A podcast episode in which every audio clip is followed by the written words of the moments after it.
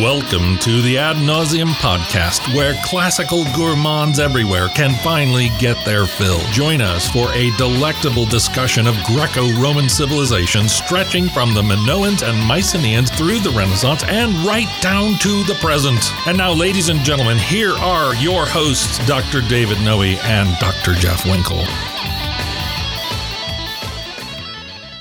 Welcome, listeners, to episode 28 of the Ad Navseam podcast. My name is Jeff Winkle, and I'm here in the Vomitorium, as always, with my good friend and co-host Dave Noe. How you doing, Dave? I'm doing very well, Jeff. I'm so excited about today's episode. Me too. I'm excited uh, not only because the sun is out shining on the lake. We have a nice, beautiful view here. Spring is in the air. There's a lake next to the vomitorium. There is a lake next to the Vomitorium, right? Yeah. yeah, it's gorgeous. Ekalakos. And um, but yeah, I'm excited about today's episode as, as well. Today, it's it's a bit of a departure from our our usual time here. We're going to take a brief break from the Odyssey. Yes. And welcome our special guest, Yes. Dr. Susan Wise Bauer. Yes, it's gonna it's gonna be great. Uh, And what's she talking about today, generally? talking about a lot of stuff, um, but her most recent project is on um, the study of medicine, Mm-hmm. and she's going to be talking about Hippocrates, the, the so-called father of medicine in, Oh. the, in the Western tradition. Absolutely. Yes.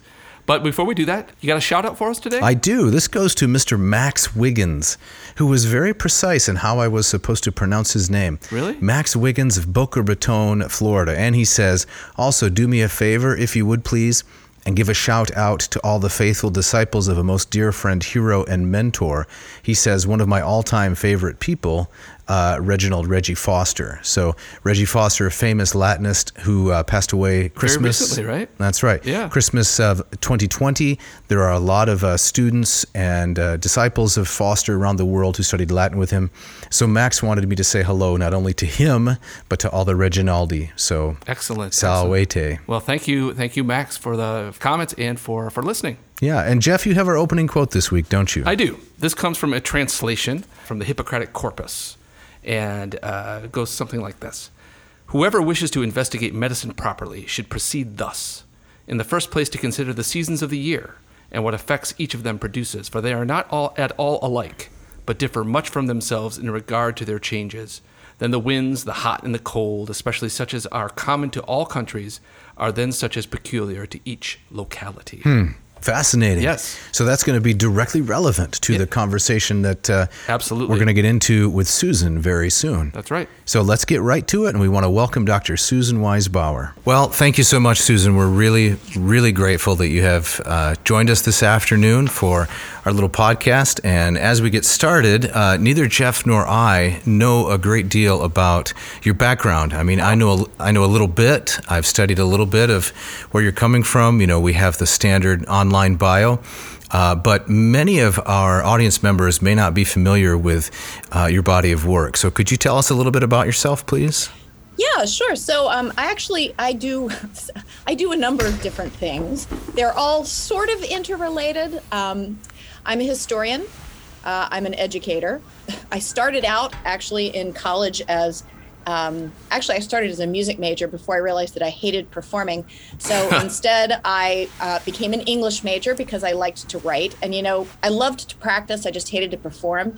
And essentially, writing is all practice. There's no perform. You know Right. Yeah. yeah so I, I found that that was that was a much uh, a much more mm, congenial uh, field of study for me and i had always been fascinated by theology i grew up in a in a very conservative almost cultish evangelical sort of church situation and uh, I thought maybe I would like to do ancient Hebrew. And so I went to seminary and I did ancient Near Eastern language and literature at Westminster Theological Seminary in Philadelphia.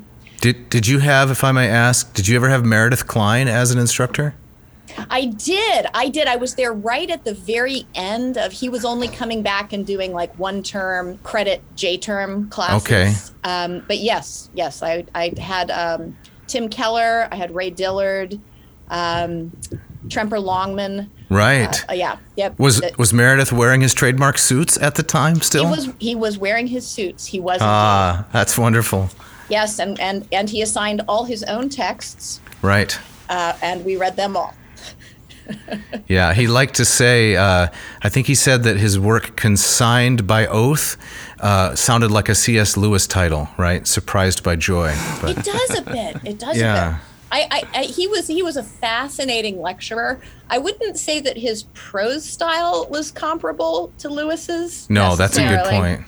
No, he liked to hyphenate words. So I would agree with that. He kind of did this German thing where he'd just stick a whole bunch of words together with hyphens between them to make a new vocabulary. So you sort of had to master um, his his vocabulary in order Yes. to do well in the class. Yeah. His idiosyncrasies. Indeed. I, I think Westminster was in a very different place then than it is now. It was a good time to be there. Um, there was a lot of um, there was a lot of feeling in the student body at that time that women should not be part of the student body. Because this was an Orthodox Presbyterian Sure. seminary aimed at training men. Right. and for, for pastorship. And i was doing an mdiv because that was the best that was a better degree than the Correct. ma that they had. And it was the first year that they had opened the mdiv up to women. Ah, and um, so it was a little bit of a tense time because i think the majority of the student body probably disagreed with that decision ultimately it had been an accrediting decision not um, a conviction decision sure. yeah so it was it was an interesting time i mean i learned i learned a lot about politics at Westminster. Ah, huh. And so you you studied uh, Hebrew, you said, Yep. and Yep. Near Eastern languages, and then Yep. you also did some Greek. yes yes uh, well i had done i was a greek minor in college Okay. So and and i had taken latin all through high school and into college. Uh, so yeah so adding hebrew was like you know my my third big classical language. And i had really intended to go on and do a phd and i i think it's the writer side of me didn't want to spend the rest of my life writing things that five other people would read I can understand as, that. Yeah. you know as worthy as that is i'm not knocking it it's just Right, Sure. Sure. yeah. Um, so um, I, I met my husband at Westminster. We got married. Um, I decided to take a little break, and then uh, when my my second son was a baby, I went back to do an MA in 17th century literature uh, with an emphasis on devotional poetry and poetry and translation at the College of William and Mary. And then from that, I went on to do a PhD in American Studies. uh, at a glance, it sounds uh, kind of like all over the map in terms of chronology and focus. And what uh, kind of connections do you make uh, between them? Like, what led you from Yeah. uh, study of ancient Hebrew to seventh century, 17th century devotional poetry to American studies? Well, the American Studies, I ended up doing the PhD in American Studies. Had a con- I had a major concentration in the history of American religion. So I really think that what tied all of this together was my interest in theology Okay. um, and my interest in languages. I mean, the, the MA really focused on when I, I say it was devotional poetry and poetry and translation, my project was on translations of the 23rd Psalm, which were actually directed at kings or other people in power rather than at God. You know, how these how these psalms were reworked to turn them into something else. Interesting. Um, Yeah, so I, I think that's what ties it all together. Uh, just an intense interest in words, an intense interest in how people use those words to either communicate with God or to pretend they're communicating with God while actually doing something much more human. Um, and that, Now- you know, that continues to be a continues to be a, a fascination of mine. Right. So, did you have, when you were studying Greek as an undergraduate, were there particular authors in the Greek corpus that spoke to you more than others? Did you have a, a favorite or something that especially caught your interest? Hey, I'm going to be honest with you. All right. We, we used to say this in seminary that you either like Greek or you like Hebrew, but almost not. No, almost nobody likes both of them. Ah. I, I see where I see where this is going. I never really enjoyed Greek. Oh. Susan, I'm break- so sorry. breaking my heart. I loved Hebrew so much. Huh. Um, I loved Hebrew so much that my my prof, my Hebrew professor, um, Alan Groves, he's he's he's been dead now for a number of years, but what a wonderful. Um, we had Alan Groves and Bruce Waltke. I don't know if you're familiar with these guys. Yes, I know Bruce Waltke. Yes, everybody knows Bruce Waltke, and uh, they used to have this uh, this every year. There was one day that they called it the the Day of the Champion, where one person was elected to take the quiz for the, uh, the or the test for the entire class, and everybody got the grade that the champion Oh, got on Wow. that test. Wow. Right, no pressure, huh? Yeah. Um, so I was elected, and I I was the class champion, which I don't think a woman had ever done that before. But that was just because I loved Hebrew so much. Oh, that's I- wonderful. I, I, I endured Greek. Hmm. Well, I've been studying. I've been studying Hebrew poorly for about a decade, and I would be in the other camp. Uh, Yes. I, I just love Greek, but um, I've said this before on air. I think, in the words of Saint Jerome, Hebrew is a broken-winded language. No. No. So so let me tell you. So if you go, you have to go backwards a bit. But um, when I when I did my senior seminars, I was able to also study Akkadian, which again Oh, just man. fascinating, and. I- I was able to write out Genesis 1 1 in the actual lettering that probably would have been used when that was first set down, physically set down Yeah. and it was like it was like reaching back through time and touching something really i mean, it was like touching the core of something Kind of a, a hair on the back of your neck standing up kind of Ab- moment. absolutely it Yeah. was. it was a Oh, that's wonderful. fantastic experience you know so so i think history because when you study languages you're studying history you know you're you're, you're Right. dealing with how people have communicated over time so i do think all of these things fit together i would say the the standout the weird thing the macguffin is has been my work in home education Okay, Hmm. which was kind of an accident the thing that you're most known for, right? Yes, well, yeah. You know, that came about because I was home educated myself. Right. My mother, who is a, a certified teacher, decided to educate my brother and sister and I at home because she was so unhappy with her other options. And um, she started in 1972 when it wasn't actually legal. Um, And she, it was sort of invented from scratch this education that she had wanted to have but hadn't had, but she wanted for us. And she created this classical education for us. Um, my mother's a fantastic educator. That's incredible. Yeah, th- Yeah. that's how um, I first came across your name, which is true for many people, I'm sure. Is when I first came to Virginia and um, was teaching uh, a lot of home educated students, and uh, your name was, you know, spoken with a lot of respect and reverence. And I thought, who is this Susan Who is this- Wise Bauer? Yeah, this Well, look this up, and I have to say that um, maybe because I'm uh, a snob, I suppose. Uh, your your degrees and credentials they they can uh, they carried a lot of credibility with me. So then I you know I gave a closer look and I was quite pleased to see the kinds of things you were doing. And so that's uh, that was my first encounter. I think for Jeff, maybe your brand new name. Is that right?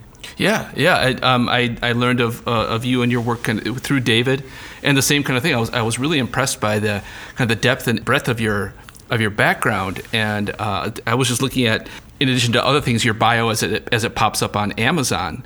And it's just it's incredible kind of the things that you've done. Um, I'm a musician myself, and so I, I, I keyed in on that you were a, a professional musician, and I just thought that was so interesting. And um, But Jeff, you like to perform more than practice, Well, right? It's the opposite. no, I, no, I, I'm okay with performing. I, in some ways, I'm much more happier to be alone in a room with my with my guitar than in front Yeah. of people.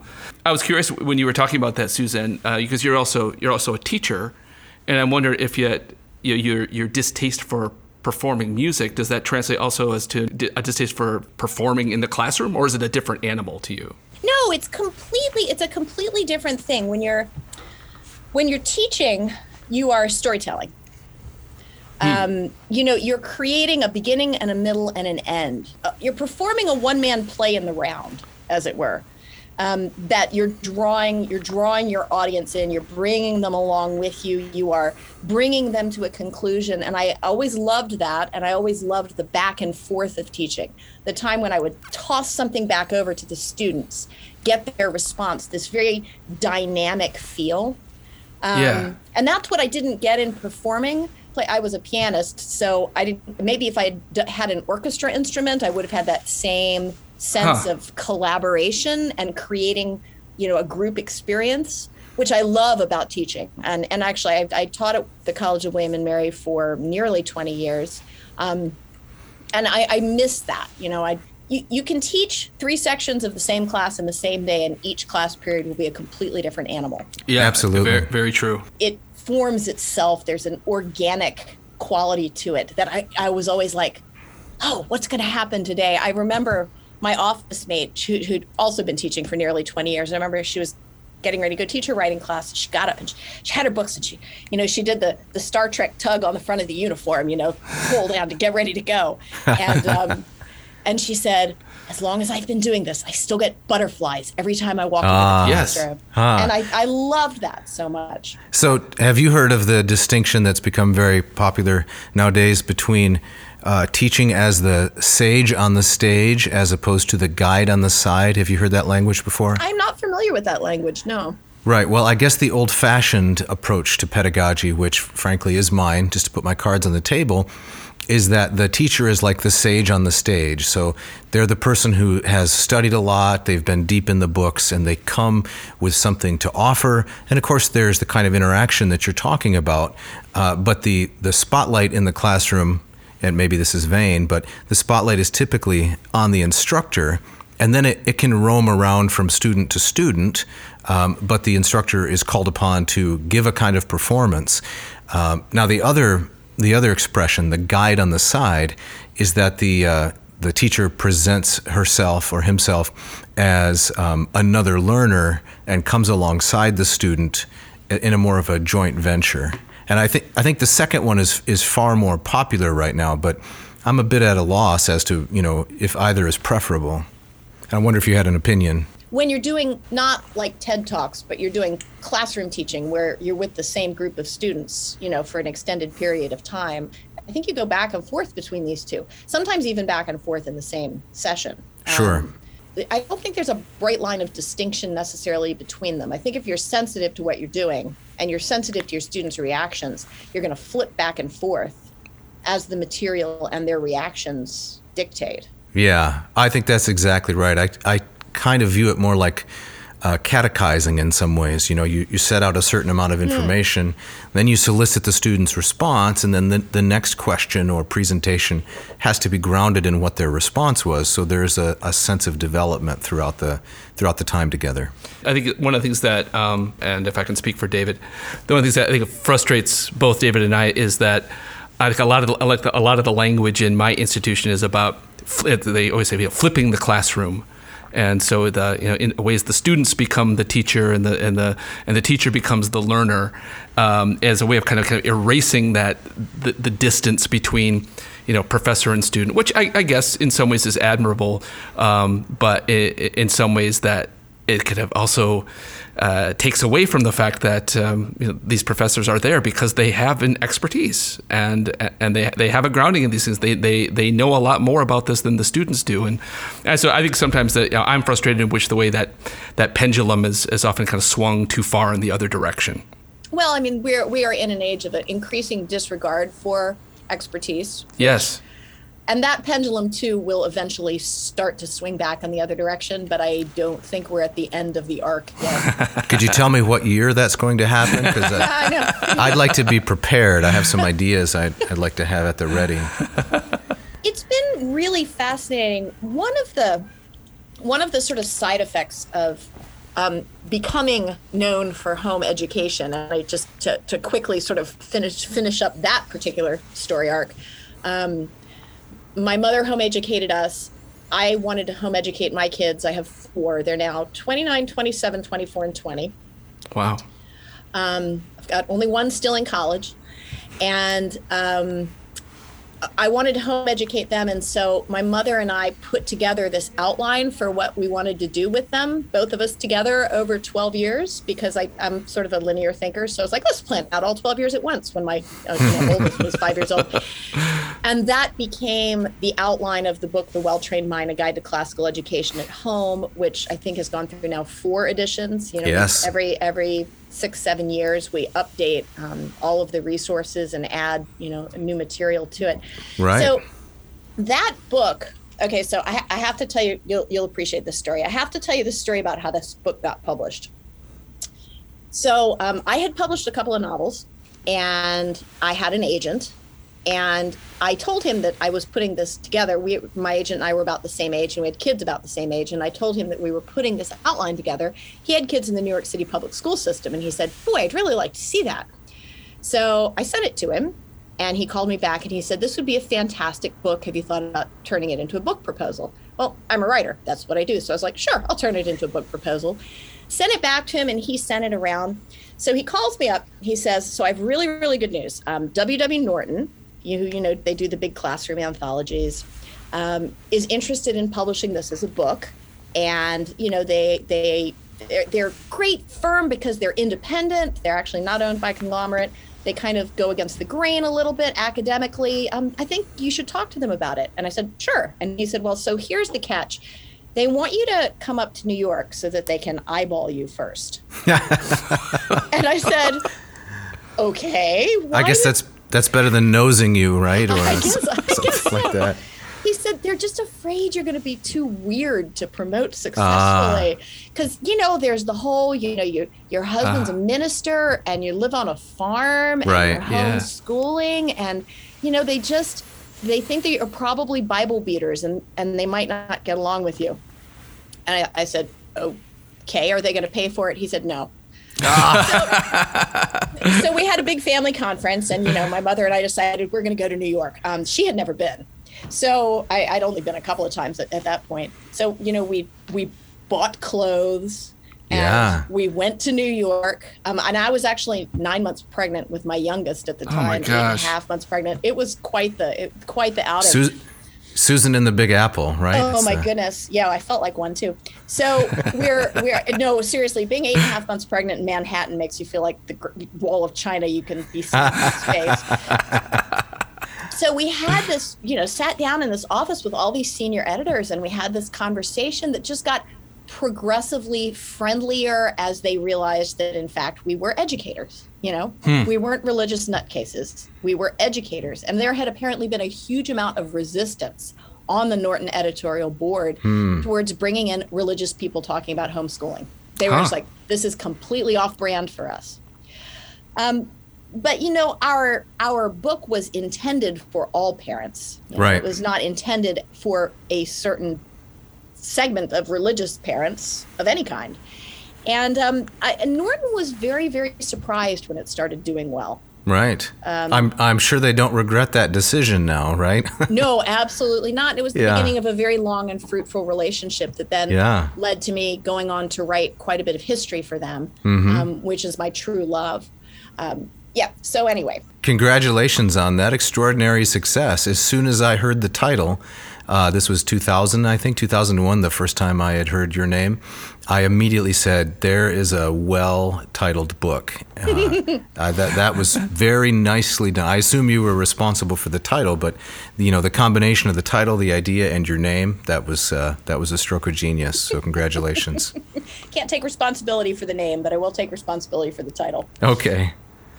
Now, one of the things I, I find really interesting, and, this might be going to be too big of a question for what we want to, uh, you know, talk about here, but you know, classical education is popping up uh, everywhere. I think there's there are particular places in the in the country where it's it's bigger th- than others, but it seems to be on the whole kind of you know growing at the you know the K through 12 um, level, but but kind of dying on the vine in post secondary ed. And I'm just I'm just wondering if you've thought about that, if you have views on you know what's going on there, and why doesn't the why doesn't the one kind of translate into the other? Yeah, that is a really really interesting question. Um, so first of all, I would say that, and if you if you look at the well trained mind, you'll see this. What we describe in there, and we do give it the name classical education, um, is not actually classical education.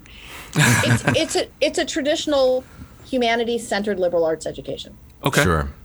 So using using the word classical, I mean it's not a misnomer, but it is not education in the classics as such. It's rooted in many of the same principles in terms of how you deal with language, how you deal with texts, the centrality of history, uh, the respect for past authoritative voices, tracing how those voices affect each other, you know, sort of looking chronologically over time at the way that an idea is taken, transformed, mutates, mo- passed on to the next generation. There's definitely a classical aspect to the methods of teaching, which is more like discipleship than it is hmm. like lecturing, you know.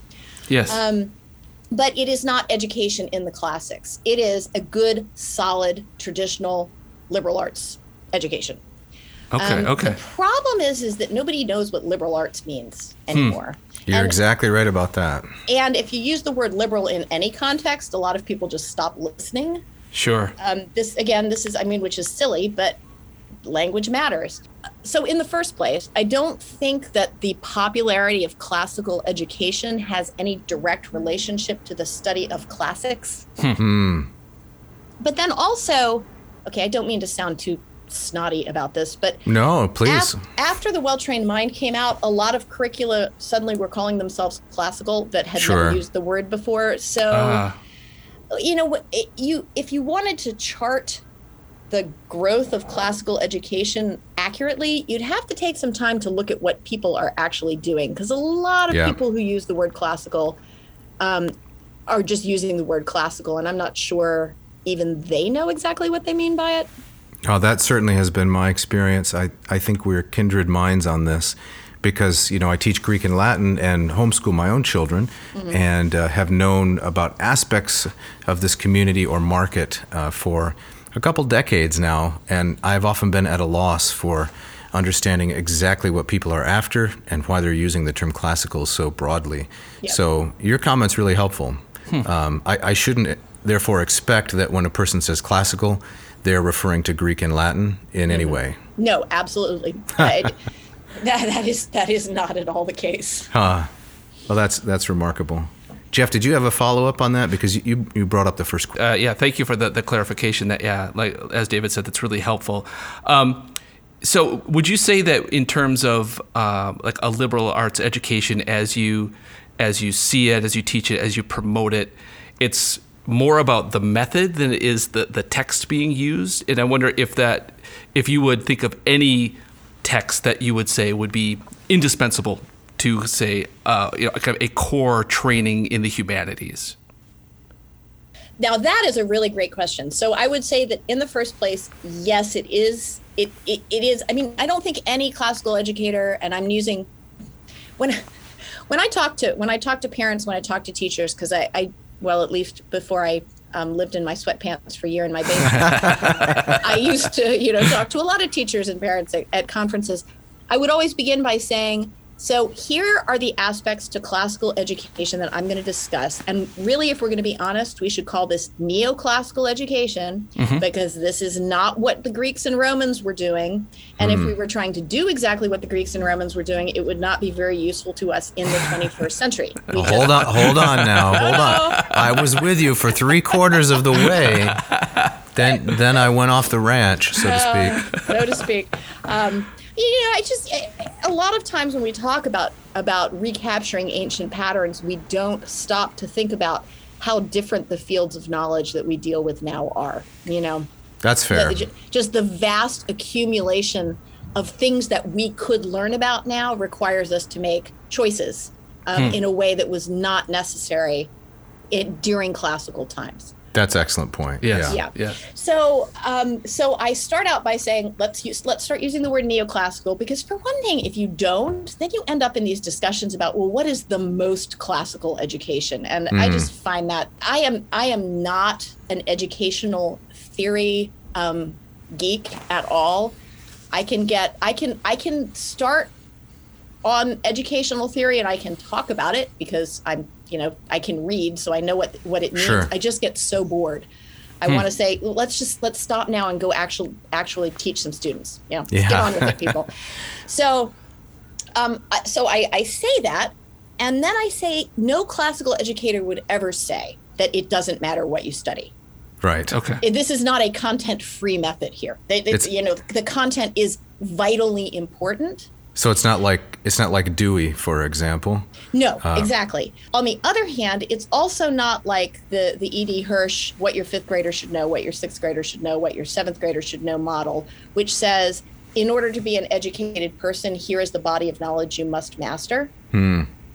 I do not think that that is compatible with the classical mindset because the classical mindset is about asking, exploration, finding the question that hasn't been asked yet.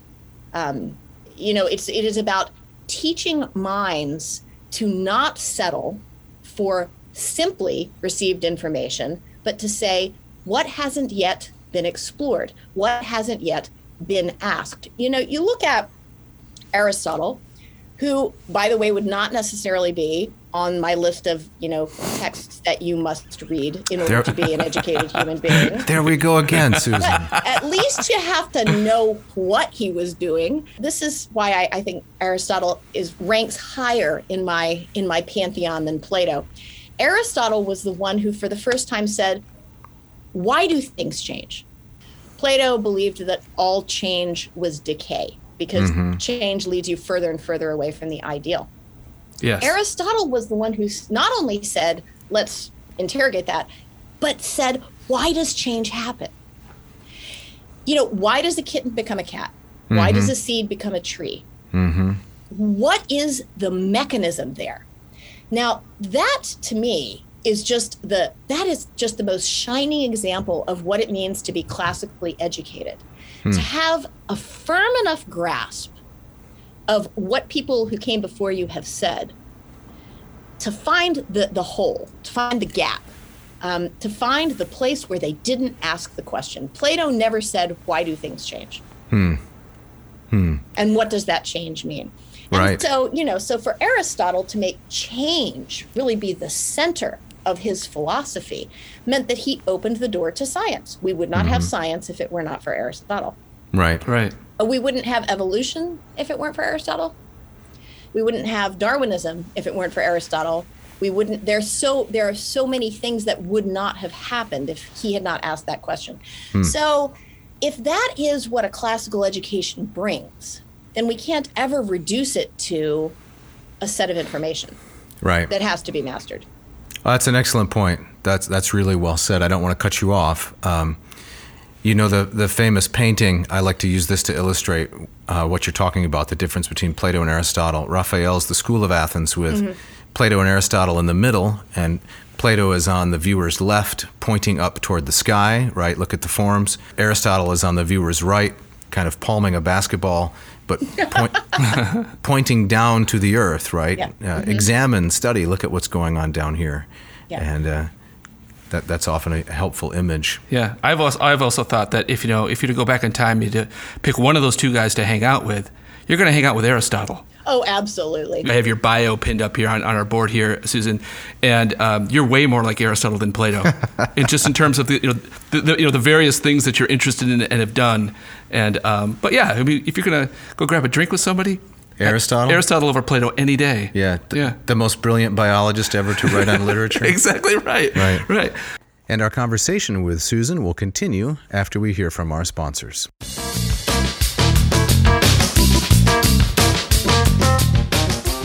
Listen up carefully, ladies and gentlemen. Ratio Coffee. Today's episode is brought to you in part by Ratio Coffee of Portland, Oregon. Mark Hellweg and his team have solved all the problems you might have with a good coffee and countertop aesthetics. Why spend, I ask you, four to six dollars on coffee purchased in a drive-through in a paper cup when you can brew better coffee at home? The Ratio 6 and its big brother, the beautiful Ratio 8. These are automatic pour over machines that consistently brew the finest Java. That's right, Dave. The ratio sends 200 degree Fahrenheit water soaring through its metallic veins. There's no plastic in this beast. Down into the cone filled with freshly ground coffee beans. It then sits in the bloom stage for a few minutes, allowing all of the harsh CO2 to float lazily off into the biosphere.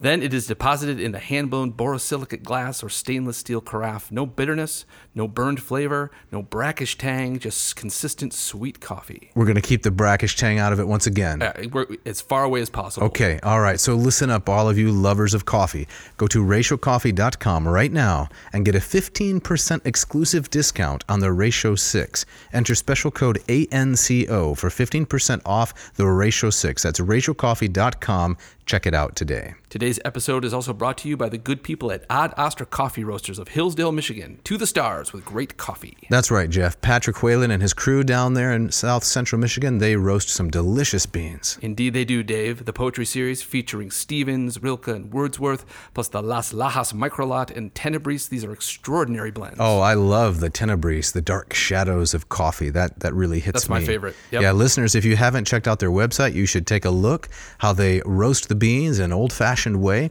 And all of their beans rate 84 or higher on the 100 point coffee grading scale. That's good, right? You give out a lot of B's, don't you, Winkle? I do all, all the time. Yeah. Yeah, exactly. All right. So this, but the 84 on their scale, this is an A. This is well above average. Well this is great stuff. So, what should they do to get some deals as uh, Ad Navseam listeners? Well, they go to adastraroasters.com, adastra, A-D-A-S-T-R-A, roasters.com, and check out everything they have to offer there. You get 10% off by entering the code ANAA in the coupon code box, and you can also sign up for their monthly subscription. Check it out. This episode of Ad Navseam is brought to you by Hackett Publishing. Since 1972, Hackett has been setting the standard for affordable, high quality translations in the field of classics, as well as many other areas of the humanities. Dave, what do you like about Hackett's stuff? I think they have some incredibly fine translations. They're idiomatic without sacrificing accuracy. They cover a wide range of authors, both ancient and early modern. I've often used Descartes in the philosophy class I've been able to teach once in a while, or the translation of the Republic. We've featured Stanley Lombardo's excellent Odyssey translation yeah. on the last few episodes, Yep. and I especially love the Lingua Latina per se illustrata series written by uh, Hans Orberg. Excellent stuff. Excellent. And that's another, that's a text what hopefully we're going to be talking about in an episode coming up. That's right. In the future, Yes. when we uh, unload on various Latin curricula, Sounds great. So what do, what can our AN listeners um, get fr- from Hackett? What special deal? I'm so glad you asked, Jeff. they need to go to hackettpublishing.com, H A C K E T T. Uh, check out what they have there. If you're John Dacre, you should go there especially, H A C K E T T. Enter the code AN2021 in the box, which asks for the coupon code, and you will get 20% off plus free shipping. 20% and free shipping. That's a great deal. Don't hesitate.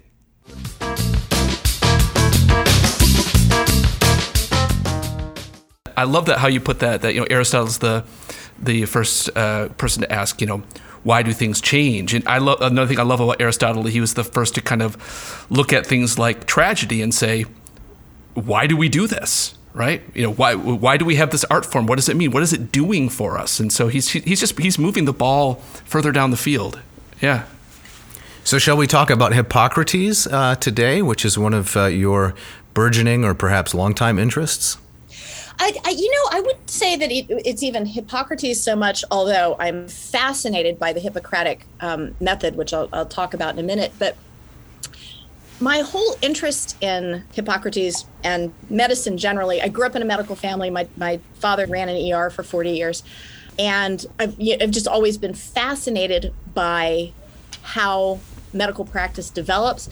But what happened was, I'm just briefly, sorry, there's a bit of a chronology here. After we published The Well Trained Mind, one of the things that we couldn't find was a narrative world history for kids. They were all sort of encyclopedic or they were hmm. just American histories, or I couldn't find a good narrative world history. And so I thought, well, I'll write one. So I wrote a four volume world history series. It's called The Story of the World. And I asked Norton, who had published The Well Trained Mind, if they would publish it. And they said, well, we don't really do kids' books, but why don't you form your own publishing company and we'll distribute it for you?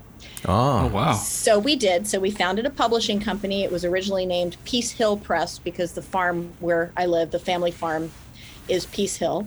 Um, and then eventually we changed it to Well Trained Mind Press to hook it back into the Well Trained Mind, and also because we kept getting manuscript submissions for like New Age meditation practices.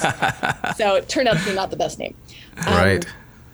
and after so I, I published this this story of the world series and it has just i mean it has just people just keep reading it it has it's it's coming up on we're coming up on our 20th anniversary of the series it has over a million copies in print Man. Um, people were longing for this narrative world history that just sort of you know paints paints a big picture so that you can then fit all the little bits into it. So because it did so well my editor at norton asked me if i would if i would do the same thing for adults. And i said you want me to write a history of the entire world? For adult readers. He was like well yeah So it's a universal history, right? Like Yeah. uh, what Augustine told Orosius to do. You know, go go write a universal history. go write That'll a universal history Only take a few months. Well, that's what he said. He s- he said, well, you know, it hasn't hasn't been done since Will and Ariel Durant, and that's very, you know, it's that's Sure. dated now. So uh, so, yeah, a history of the whole world. How long do you think it would take you? I was like, 10 years. I don't know. So, uh, so I did a deal with Norton to write a world history in four volumes for grown-ups. Um, I got through three volumes. I've, I've done the history of the ancient world, history of the medieval world, history of the Renaissance world, but I've only gotten up to the fall of Constantinople. Hmm, so okay. I'm clearly not going to do it in four volumes.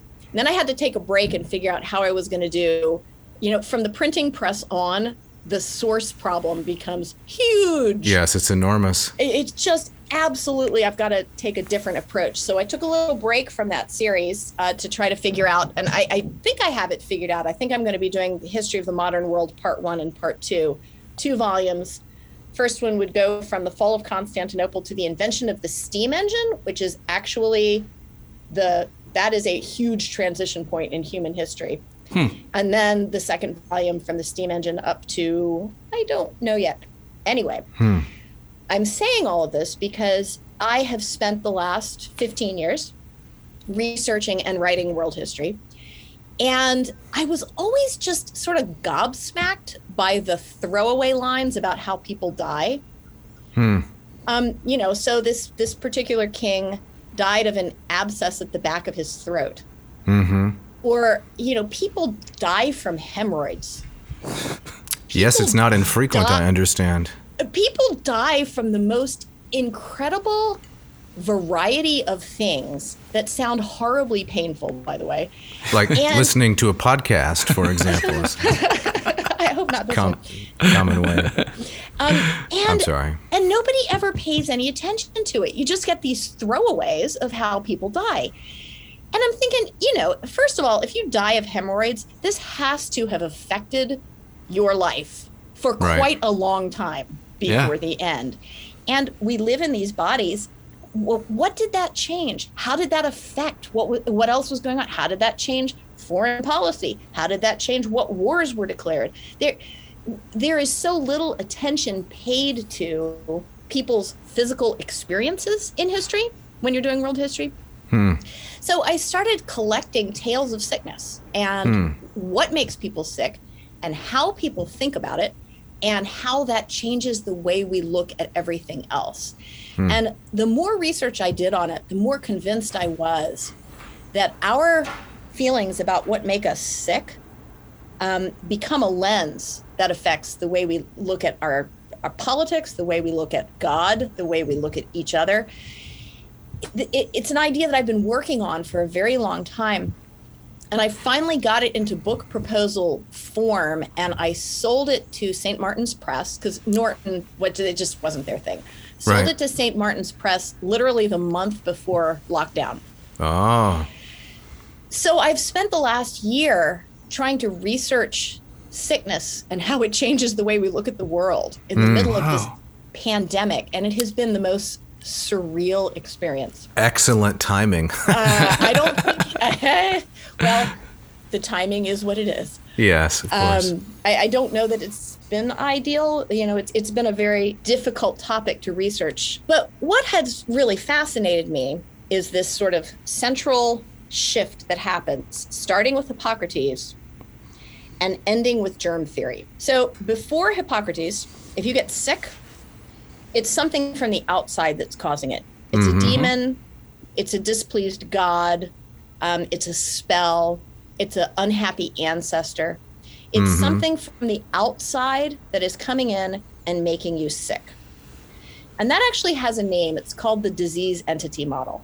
okay. Disease is a thing. You can identify it. It's it's like, you know, you can put your hands on it. You can isolate it and you can do something about it Right. you can you can drive it out.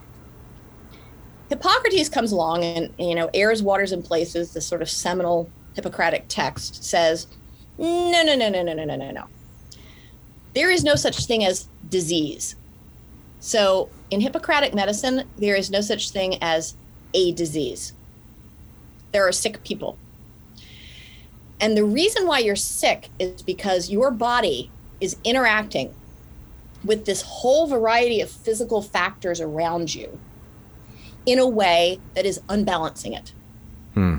And making it to be unwell. So does this become the theory of the humors then? Yes. Yeah, I mean, and yeah, so, so the theory of the humors is you have these four humors that are coursing through your body, and Right. then one of them gets out of balance, it causes certain symptoms. And in order to get it back in balance, you have to look at your environment, you have to adjust what you eat, what you drink, the temperatures, um, the winds, what direction the winds are coming from, the humidity, all of these different things. So, in this way of looking at sickness, which lasts until 19, what, 18, 1890 something. Okay, so Yeah. it's 2,000 years of human history there is this intense focus on individual bodies and how they interact with the environment. Then, germ theory. We have, you know, there there are a series of names associated with this: Lister, Right. Pasteur, right? All of these guys, the, these late 19th century guys, um, partly related to an improvement in lab techniques, so that you can start to isolate microbes germ theory comes along and says, no, actually, we're going to go all the way back, back to the disease entity model. Germ theory has a lot more in common with ancient Sumerian and ancient Egyptian medicine than it does with the 2,000 years that came before. The thing that's making you sick is an external thing that is coming into you from the outside. And what we have to do is isolate it and figure out how to fight it. And then hmm. that will make you well. So, after 2,000 years of human history, in less than a century, we change everything about how we think about what makes us sick. That's a dramatic shift, isn't it? It's dramatic and it takes place over a very short period of time. Right. And you know, Hippocrates lingers. I, I you know, I, I've got kids. You guys have kids. I have heard come out of my mouth. Don't go outside barefoot in the snow. You'll catch cold. right. Oh yeah. Oh yeah. Well, that's Yeah. Hippoc- that's Hippocrates. He's still Right. with us. You know, that's the interaction of your body with the environment is going to create an illness, and then we'll you know have to wrap you up and feed you chicken soup, um, and steam your head, all of which are Hippocratic, Right. uh, in order to make you better. Um, you know, in the disease disease entity model, you can take a pill. Right. To combat the external vector that has somehow come into your ecosystem where it's not Yeah. supposed to be. Yeah, yeah. So, so these are ve- these are two radically opposed ways of looking at the relationship between our body and the world. And you know, with with once we move out of the Hippocratic era, like I say, it's about 1890. There is this intense period of fear between 1890 and about 1945 when we know the germs are out there, but we can't do anything about them because we don't have antibiotics, right? Right. this intense time of fear of each other because we know that we can pass them germs to each other this intense fear of our surroundings this is the area era in which uh, we invent saran wrap um, in order to you know keep everything separate Right. it, it is the era of segregation because it was thought that different bodies played host to different kinds of germs Ah. so Ah. a person of your own race was less likely to make you sick than a person of another race Hmm.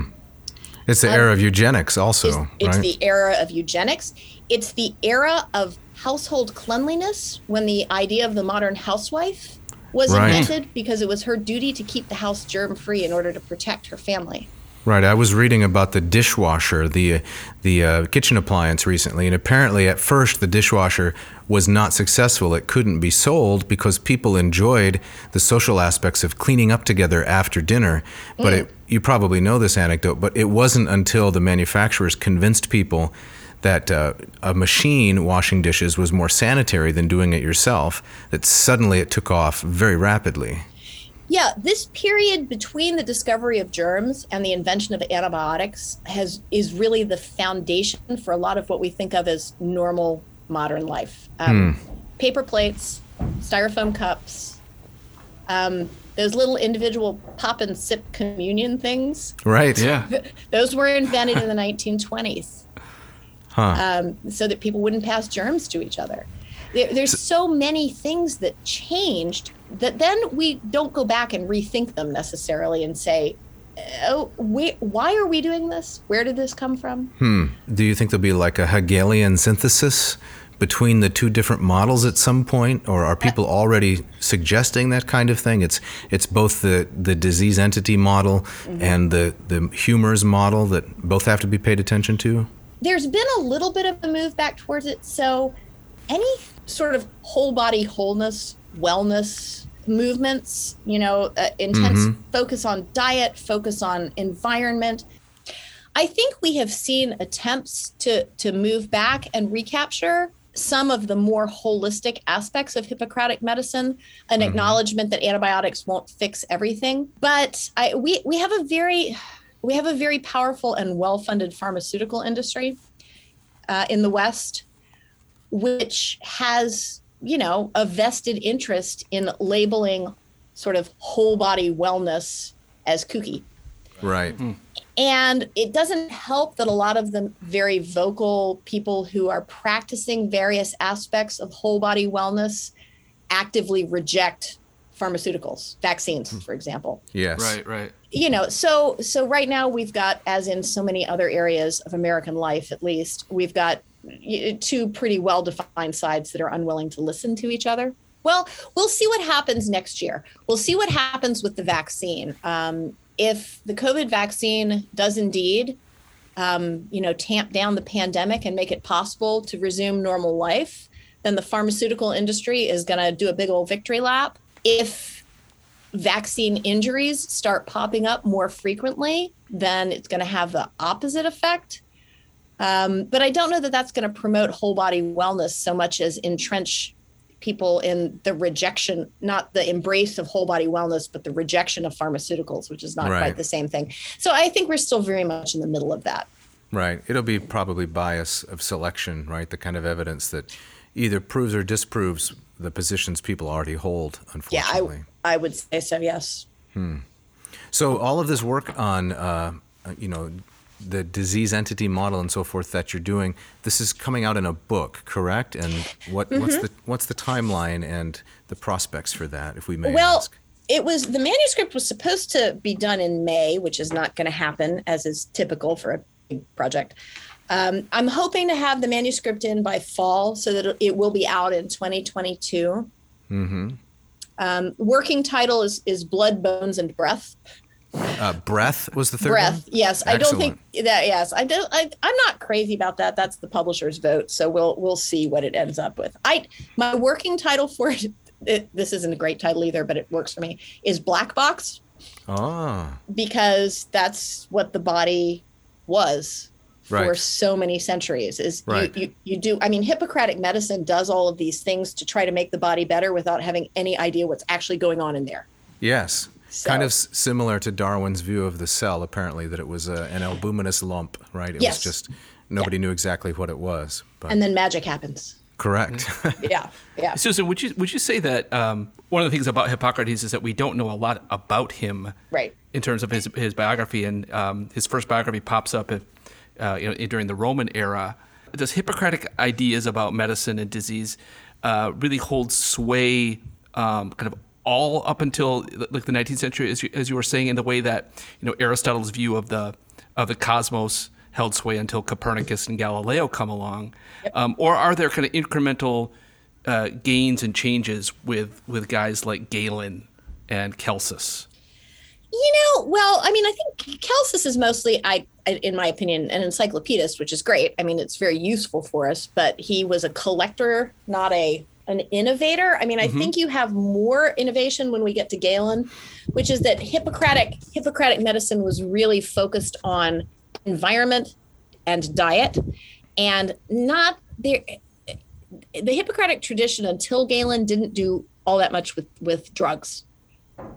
Um, it was it was more about the you know the things that you do in your natural daily life, adjusting mm-hmm. those. So I think what Galen really brings to the equation is a much more focused attention to what particular you know herbal compounds and and sort of what we might think of as artificially produced drugs combinations not necessarily found in nature hmm, yeah how that can add and how that can how that can help the body and i think it's an important step forward because pure hippocratic medicine is all about restoring the natural balance. Mm-hmm. so you only are going to use natural elements. Yeah. You know the the the hippocratic oath for the physician where at first do no harm that's what that means. Your job is to stand by and let nature do its job without messing with it too much. Ah, Right. Yeah, yeah. right. yeah. It, it doesn't actually mean don't kill. It does mean don't kill people, but the Yeah. the you know the idea was is you're you're holding nature's hand. You're not getting in there and messing with it. Right. And Galen, so Galen actually, in a way, is a departure from first do no harm. Galen is first, darn it, let's figure out this anatomy and use some drugs. Yeah, yeah, yeah. So, but but he's still working in a Hippocratic framework. Gotcha. You know, you still don't have a disease entity. Hmm. And with Galen, still you see what persists until the 19th century, which is that there's still no such thing as a disease. Tuberculosis can turn into typhoid fever. Um, you know, smallpox can turn into something else depending on the interactions of the body with the environment around it. yeah. So that doesn't change.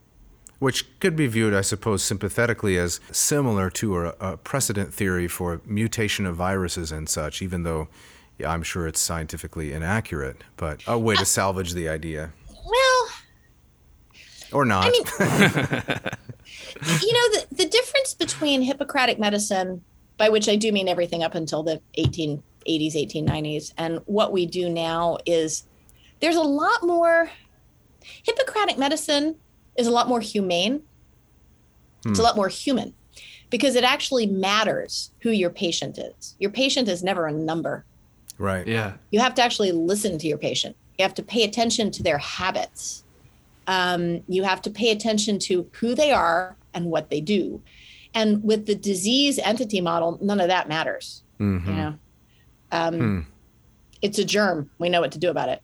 Yeah. Doesn't So matter. Dick- doesn't matter who you are. Right. Descartes must have played a large role in this. It probably goes beyond what we can talk about today, but the you know the body as a machine with all these inner mechanisms, uh, he, he must play a part in this in in going toward the disease entity model and away from Hippocrates.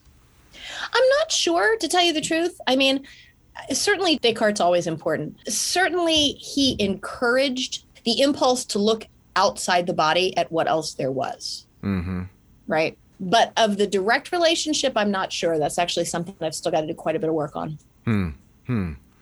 Well, we want to be uh, respectful of your time this afternoon, Susan, and so we should probably start uh, look to wrapping up pretty soon here. But one question we both had uh, in an earlier email, our, our first communication, you talked about lambing season, and Oh, uh, yes.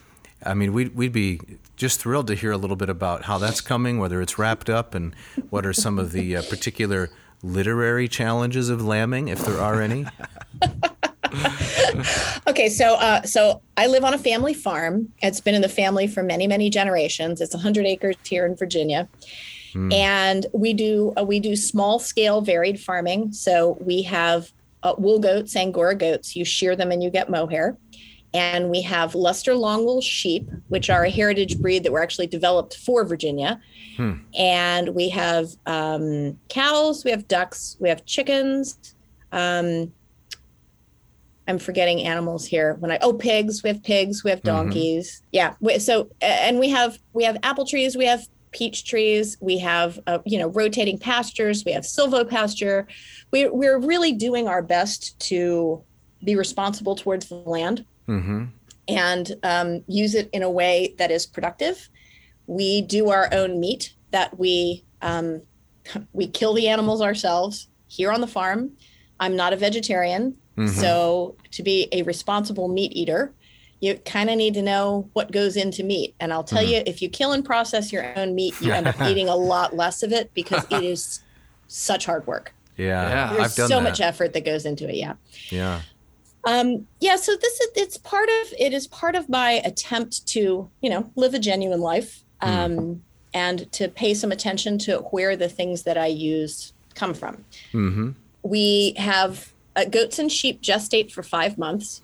So we put the guys in with the girls in October for six weeks and then take them out. That's the most wonderful time of the year for them. And then Right. they go back into bachelor quarters for the rest of the year. They're like, oh, so sad now. No and all the girls and all the girls say, hooray, they're gone.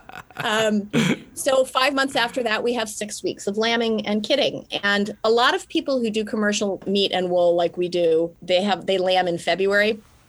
I can't do it. Once my youngest kid went to college and it was pretty much just me on the nights and weekends, I was like, I am not getting up in 15 Yeah. degree weather and going No out doubt. No to doubt. take care of these sheep.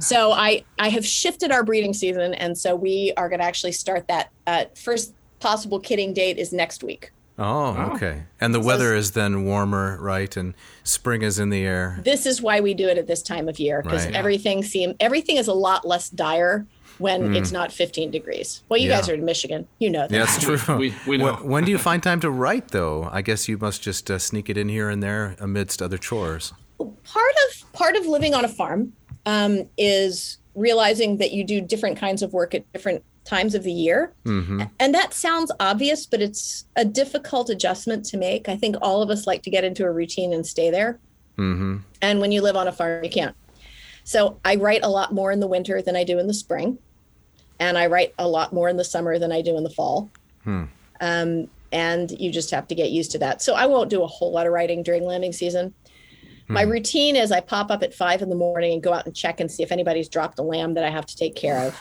and if they haven't, then I go back in and write for three hours until I go back out meet my. I have a farm manager, thank goodness. I meet and meet him for morning chores. But if I go out at five o'clock and there's three lambs there, then that's it for the day. Yeah. We're finished. Huh. Yeah. Oh, that's wonderful. Well, I, I, maybe Jeff has something else, but I had just a, a final question for myself, and that is uh, many of our listeners will know you from your pedagogy. Um, is there any uh, advice or encouragement that you would give to people who are uh, pursuing the kind of classical education that you've become famous for? Be willing to let it unfold over time. Um, you can't hurry wisdom. It unfolds as you continue every day to do a little bit more and a little bit more and a little bit more. Okay, I, I'm I'm sticking on a classical reference here. I can't remember. It may have indeed been Aristotle who said that. It was Aristotle who says, you know, one robin doesn't make a spring. Ah, happiness, right? Happiness is not a thing that happiness only happens over the course of an entire lifetime Yes. happiness isn't a matter of having a spell of happiness it's something you develop over an entire lifetime and uh, learning is the same Well said. Thank you. Yes. Jeff? one book does not make a scholar we'll, we'll Right. paraphrase aristotle as I'm, you know, sitting here listening to you, I, I have a ton more questions. Of course, I, I would love to ask uh, um, about Hippocrates and, and everything else. But in the interest of time, I think we need to let you go. And just a big thanks for joining us today. This was great. nice to talk to you guys Yeah, thank nice you you. so much, Susan. This was wonderful. We really appreciate you uh, you taking the time and your generosity with us.